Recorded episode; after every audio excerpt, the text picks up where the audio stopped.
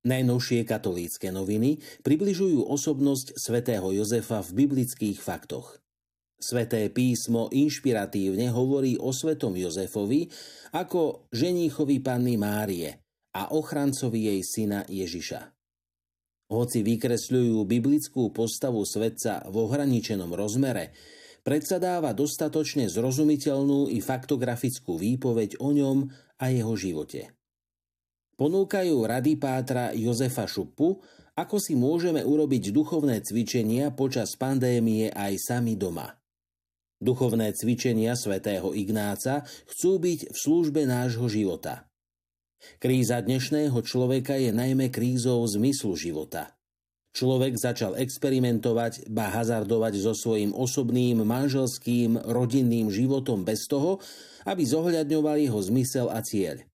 A práve duchovné cvičenia sú darom pre ľudí, ktorí chcú spoznať cieľ a zmysel svojho života a chcú si usporiadať život podľa Božej pravdy, ktorou je láska. Vysvetľujú, prečo môže byť pôstne obdobie aj príležitosťou na reštart nášho života. Nemôžeme sa stretávať s rodinou? Na novo objavujme hodnotu vzťahov a težme sa na chvíľu, keď sa budeme môcť znova stretnúť. Nemôžeme si dopriať nejaké potešenie? Berme to ako príležitosť priblížiť sa k striedmosti. Ubíja nás nuda z uzavretia v domácnosti? Dajme priestor kreativite. Objavme, ako čo najlepšie prežiť pôsne obdobie v čase koronakrízy. Pozývajú zapojiť sa do pomoci ľuďom, ktorí sú prenasledovaní pre svoju vieru. Konferencia biskupov Slovenska a Slovenská katolícka charita pomáhajú prenasledovaným kresťanom a utečencom na Blízkom východe od roku 2015. Zabezpečujú základné životné potreby, pitnú vodu, prístup k vzdelaniu a obnovujú domovy zničené vojnou. Zbierka prebehne v kostoloch 21. marca 2021, zapojiť sa však je možné už dnes na stránke utečenci KBS SK.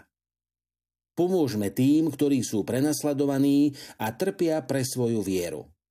Rozprávajú sa s administrátorom farnosti Veľká Lodina Daliborom Ondrejom, ktorý spolu s ďalšími kňazmi Košickej arcidiecézy pomáha v Prešovskej nemocnici.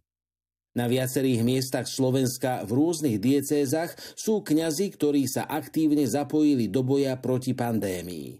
Po súhlase svojich ordinárov sa prihlásili dobrovoľne pomáhať k týmom, či už priamo v nemocniciach alebo pri testovaniach.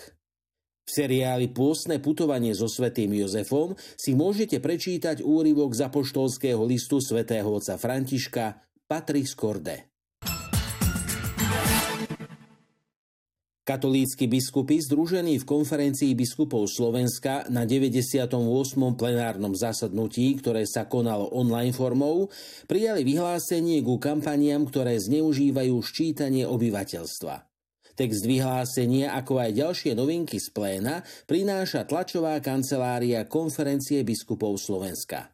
Konferencia biskupov Slovenska pripomína, že ľudia nakazení koronavírusom, tí, ktorí ich ošetrujú, ale aj všetci veriaci na svete, ktorí sa za nich modlia, môžu získať úplné odpustky.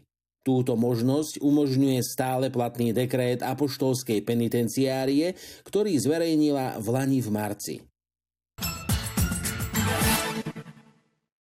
Najnovšie číslo časopisu Slovo je venované prírode. V úvode časopisu svätý otec František nabáda ľudí, aby nasledovali mentalitu Ježiša Krista. Pripomína, že život je darom Božej lásky. Práve voči životu sa prehrešuje najmä súčasná konzumná spoločnosť zameraná na zisk, aj za každú cenu. Znečisťovanie prostredia nie je iba témou ekológov, ale malo by byť aj bodom v našom spytovaní svedomia. Ako to zmeniť, hovorí člen environmentálnej komisie konferencie biskupov Slovenska Jozef Kaniansky. O konkrétnych dopadoch najväčšej environmentálnej záťaže na svete ohľadom PCB látok v okolí obce Poša, najmä na miestnom odkalisku, sa porozprávali dvaja rodáci z Poše, Ján Fenčák a Juraj Gradoš.